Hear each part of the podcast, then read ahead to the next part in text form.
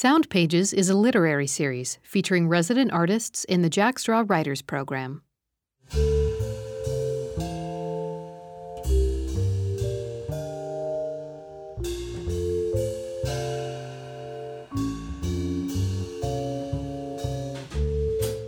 Like other descendants of hunters and gatherers, with their periphery spotting seasons sliding yonder or the scarcity of game outside their 9-to-5 window, there's always something better shaping elsewhere, out there, and I was missing it. This program features the work of 2017 writer D.A. Navoti. Curator Jordan Amani Keith sat down with him in the studio.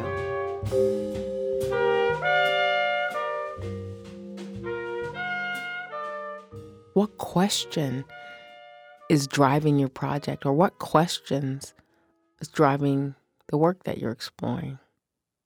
The question is, who am I, essentially? I mean, I think people, especially in the mainstream sense, that when they think of an indigenous person, you know, they have these caricatures.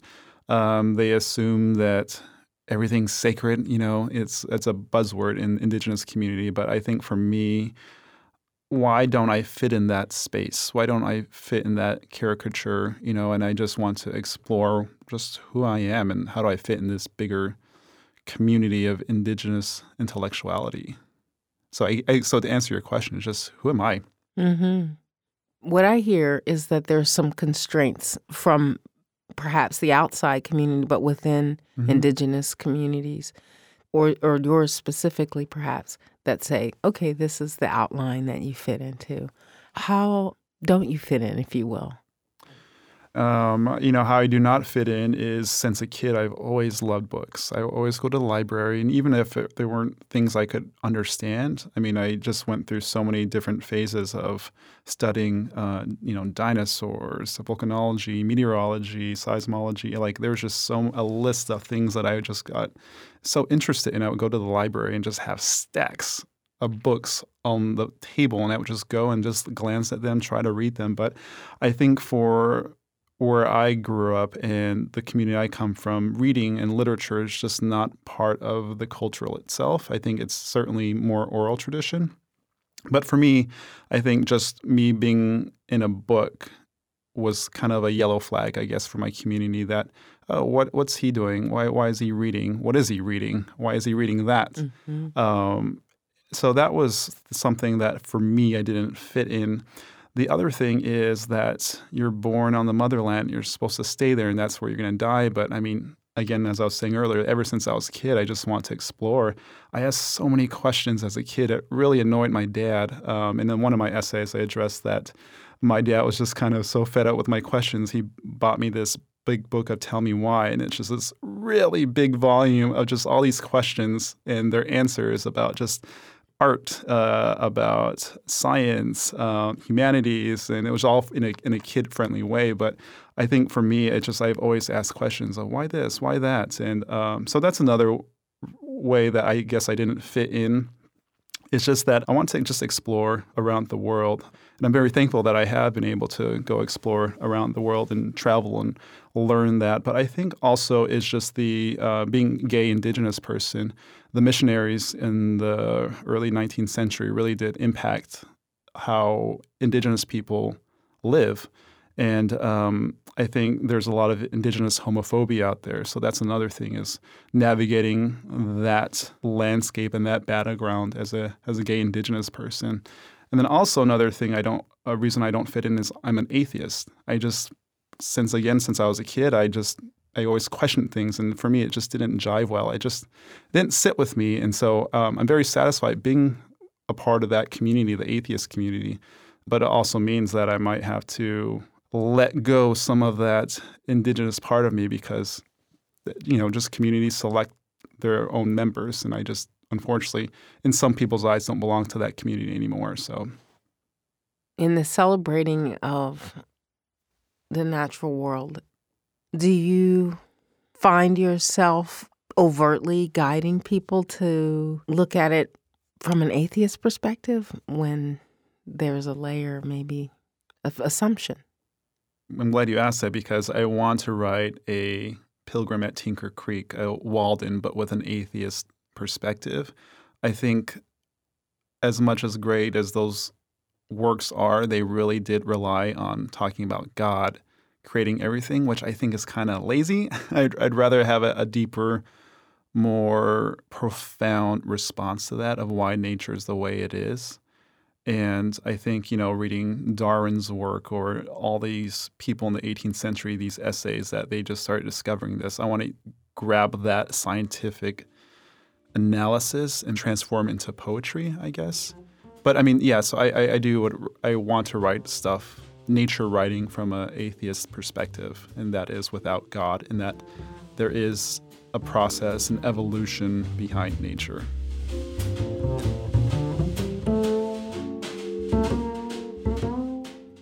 I'd like to know what made you a writer. At what point did you begin writing, and was there a particular moment or author that encouraged you on that path? Writing itself, the history is, I remember being 6 or 7 and having these journals. I remember there would be at school these kids with journals, and they were kind of fancy looking. I had the little locket. It looked so expensive then, but looking back now, it's like one of those cheap locks that you can just put a paperclip in and it's open. But I just remember looking at that and like, oh, that's so cool. You can put whatever you want in there. And so I would just go home and get some printer paper and fold it and then like draw a little lock on there and then write these secrets. And I would just, I don't remember what I wrote, but I just remember one time I got so afraid that someone would read what I wrote in there. So I went to the backyard, took some matches and lit it aflame. And I just probably put like some word like damn or hell or something like that, thinking this is the world's darkest secret. But I remember that, and just the thrill though of like, oh, I can do this with writing. I can go that way or this way. And then as I continued going to the library a lot on the weekends as a kid and just looking at different types of language in print, for me, that was just the thing that really pushed me to start considering this more, even though I didn't call myself a writer then. It really didn't happen until probably high school when we had read The Picture of Dorian Gray. And that was just like a... you can write that, you can say that, you know, homoeroticism, you can be witty. And I fell in love with it, and it just felt so dangerous. And then I just started reading more banned literature and then going into college, and it kind of just, the snowball just was just so heavy and so big that I just couldn't stop it. And I just started rolling with it and started writing. So it's been a journey. It's not just like a aha day, but it's just been stuff adding on along the way. What permission do you hope you will give a young person reading your work? I think when you say young people, for me, it taps into my day job. You know, I've been working and supporting young people over a decade now, working as a teacher from elementary to high school to college, working nonprofit, working with homeless youth and teenage boys in recovery. So for me, passing on that torch to a young person is very important to me. It's part of my values. It's just what I've been doing for a while now. But what I would like to offer is that everything has its beginning, middle, and end, and to appreciate that. And when you're in your middle, you get as much work, you shine as much as you can, and then when that gets close to your end, and whatever that means in your life or your career or whatever, that it's time to pass that torch down and create those opportunities. So for my writing, at least, I just want to reach out to people, especially for those young kids that go to the library just to look at different types of books out there. Maybe they'll stumble on mine and say, oh, this is one way of writing. And I want young people to disagree with what I say and what I write, because then that's even deepens the conversation. And so that's what I want to happen. I don't have all the answers. I ask more questions and answer them, so I want more young people to question what I have to offer. Now we'll hear a selection from DA's live reading.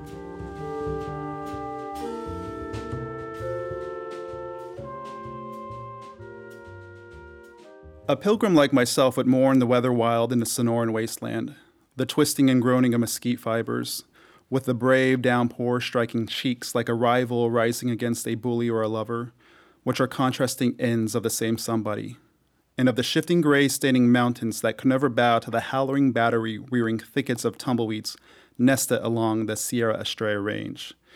Yet dewdrops round cliff corners, Sonoran cliffs that begged for more days ahead while rain scrubbed grains away. 'Twas winter.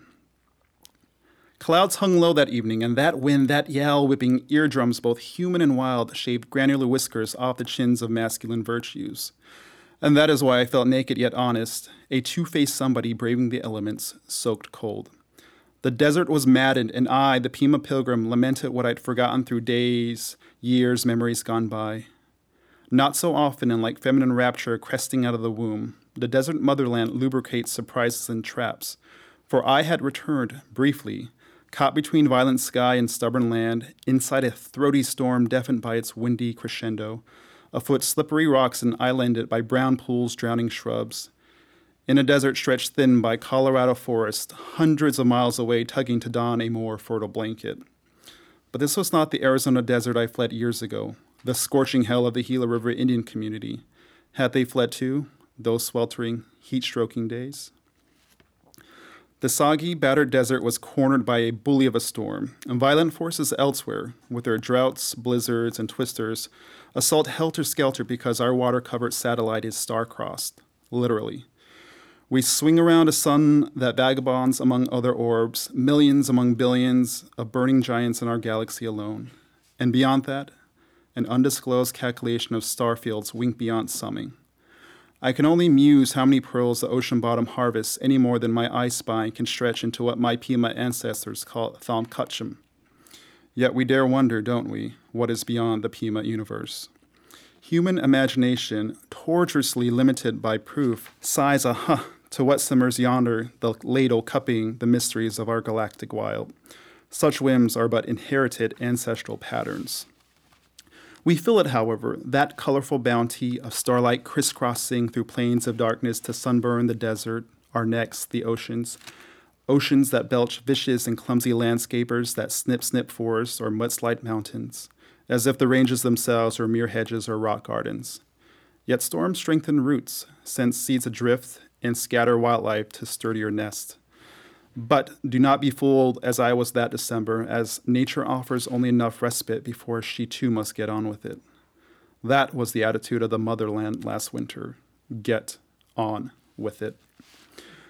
My squint studied the storm stifling the towering mountain as if I was a boy watching his parents fight. And when I thought that muscular peaks would rip the rainy fabric into shreds, exposing naked sky, turbulent and darker sheets rolled over the Sierra Estrellas, and my need for the sun's real heat to dry my pruned soles and dripping black hair was smothered by swarms of hail with yellow jacket stings. Where did great Pima orphans flee during these rare storms? Did they dare shiver in mudrooms crumbling like stale gingerbread, petrified the stormy coral would waterlog their nest?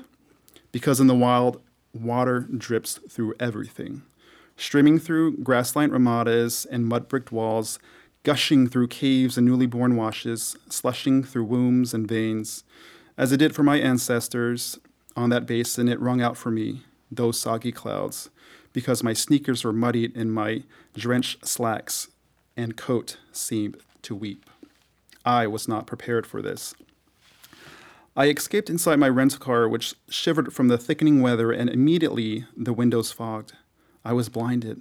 I wiped the glass, but condensation was quicker than what my wet sleeves could clear. I sat and waited for a break in the weather that did not arrive. The wind only roared deeper, stripping leaves from stalks that pattered the car. I drove away defeated and soon placed miles between the stormy peaks and myself, where the rain went lazy. How I wanted to hike a mile into the range and find waterfalls tripping down slopes or witness snow frosting mountaintop nipples. I urgently wanted to stare winter in her eye. Such enchantments always teased me. As a schoolboy, I climbed the monkey bars to catch South Mountain peeking over suburban rooftops. To hike cliffs and sniff sweet-smelling greasewood bushes was Her Majesty Nature ringing. I'd fidget in class, glaring at a small square window near the door, sunlight wanting in, me wanting out. The worst was music class, in which there were no windows. The fortuitous 50 minutes was art class, when the metal shutters opened to allow spring to illuminate my macaroni portrait. But why this yearning to venture elsewhere and tread the terrain? Simply, I knew as a boy what I was going to trust as a traveler. Like other descendants of hunters and gatherers, with their periphery spotting seasons lighting yonder or the scarcity of game outside their 9-to-5 window, there's always something better shaping elsewhere, out there, and I was missing it. So much missing occurred in boyhood that enough happened for me to leave the desert when I was a young man, partly because vagabonding is in my Pima veins, trickling with some of that Hohokam blood. The Pimas are descendants of the Hohokam, which translates from the O'odham language to those gone, words selected by archaeologists investigating the vast empire of ancient Hohokam farmers who once etched hundreds of miles of canal systems in and around present-day Phoenix, Arizona, starting at a hop, skip, and a jump away of 1,700 years ago. But a millennium and some pocket change later, around 1450 CE, the Hohokam disappeared with no firm reason or evidence other than what best guessing can theorize, that they migrated to other fertile lands due to drought and famine, then dispersing the empire thinner after subsequent and unpredictable flooding, the Hohokam exiled themselves, start to finish. Every so often, a village loon attests aliens kidnapped the ancient people, yet no one knows where they went. The 50 to 60,000 villagers stretched over the desert in their prime. A summer-baked adobe castle erected by the Hohokam crumbles today. Sivanva'ki, or the Great House, is but the last remnants of the Hohokam Empire expired, along with their canals, some of which have water pumping through their antique arteries today. Yet these ruins are ruined by the enemy, our enemy, time. And what is time but a reserve, like water or love, that dwindles, because when it's depleted does real thirst set in, the kind that leads people to disappear, those old-time bones vanished. It traverses hither and thither in my body, that ancient itch. After I shook off the winter storm, I wonder if I was commuting over Hohokam bones scattered across the wild. I imagine ants, on sunnier days, excavating up and under spines as they tunnel their own empire around skeletons. But the bones, indeed if they were still there, the ants, the desert, drowned. Cracked skulls where thoughts had once calculated, brains kindling human dreams and desires, were stuffed with waterlogged soil. Those olden skulls asserted living is bidding adieu. And like the pathway I journeyed toward, the Hohokam had moved on. Not so many years ago, I vanished too, returning in stutters. But this is home, Uncle hinted the next day. He inquired when I was moving back to the desert. I don't want to, I replied. Uncle muzzled his tongue. I remember that guilty feeling returning when weeks later there was a man taunting another in the farthest outskirts of a different desert at a bus stop in Sydney, Australia. The man grinned because an audience watched. I ate lunch calculating why such rudeness and diagnosed the aggravator, mental illness exacerbated by amphetamines, a diagnosis I inqualifiably deemed treatable because we see, of course, what we want to see, a narrative told to our liking. So the tale goes like this.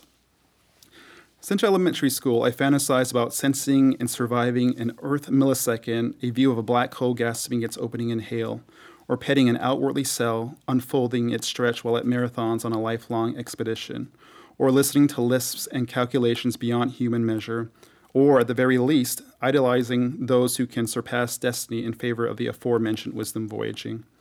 I cannot determine whether it is I or the curiosities themselves that are eclipsed by the desert, so I bade goodbye to the motherland, dreaming years later I was on a faraway beach, witnessing two moons pinching the blue-eyed bay into the troposphere.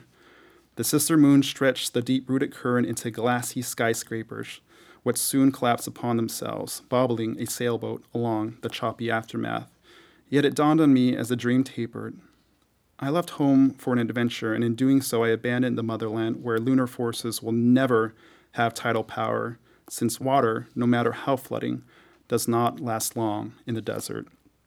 Yet it's Hohokam blood that suffers a drought. The bloodline, once gushing from over 50,000 at their peak, is dehydrated to zero. I count their descendants as if I was a sunburnt farmer tallying ears of corn. Those descendants, the Pima, which is not our real name but a Spanish designation, are seeds from last year's crop craving rich soil. They're in that cool, dry place protected from rodents and mold, waiting out wet winter. But how fruitful is my drifting kernel? the lonesome off-color sea that escaped. I'm not self-pollinating no matter the exertion. And desert advice goes unchanged. Grow in your season. Our tribe's name, the one lost along the way, is Akimo Atam, people of the river. But our waterway dried up. The Gila River is missing. I thought it would flow again that rainy evening. I parked on a bridge but discovered weeds and nothing else in the damp riverbed. The river flowing is someone else's memory now. Nature is purposeful, as she always is, its femininity and not calloused hands tending the next crop since spring is impatient. But winter in her slippery, short-lived season lured me out the next morning before sunrise could warm my eyes. There I wandered the roads in darkness, hunting the path of a recent ancestor, that of Ira Hayes, the war hero forever stained on a photograph of 6 Marines raising the American flag at Iwo Jima. Winter took him somewhere among these lands, freezing him in stasis, in his sleep underneath a blanket of stars. It seems to make sense to die in comfort where one is from, but had the choice been yours, would you let the desert womb that bore you slay you? Many make plans on how they'll go, but no one sees oneself dead. But she sees the desert, keen on my stumble through brush and puddle, wondering how much longer this traveler will hold together in darkness, this Pima pilgrim returning to live or die, maybe both, since a day hatched is a yolk cracked, sunlight streaming across the wild, thinning wearily into evening. Then it's gone. The day, the time remaining, its shattered shell, its prospects finished. Fresh light rose. The desert stirred anew, revealing a mysterious blue awakening. The sky was nourished, scrubbed clean. In the wild, it was curious. My parched nest, at least how I remembered it, was intertwined with fresh color. I felt displaced, a Hohokam descendant, beak twisted by desert dawn, unmade to welcome a strange day, nay, a strange world. In my morning ka, awed by a sinewy, handsome horizon, sang off tune. No longer was this home. Cock-a-doodle dam. Thank you.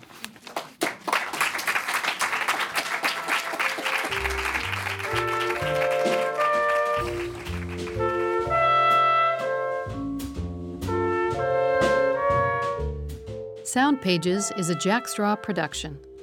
The 2017 curator of this program is Jordan Amani Keith. This episode of Sound Pages was produced by Alyssa Keane and Daniel Gunther. Recording engineers are Daniel Gunther, Joel Maddox, and Tom Stiles. Narrator is Alyssa Keane. And executive director of Jack Straw Cultural Center is Joan Rabinowitz. Theme music by the Steve Griggs Ensemble, produced through the Jack Straw Artist Support Program. The Jack Straw Writers' Program is made possible with support from the City of Seattle Office of Arts and Culture, 4 Culture King County Lodging Tax Fund, the Washington State Arts Commission, the National Endowment for the Arts, Arts Fund, and individual contributors. All of the writers heard in this series are published in the Jack Straw Writers Anthology, available for purchase and featured online at jackstraw.org. Thank you for listening.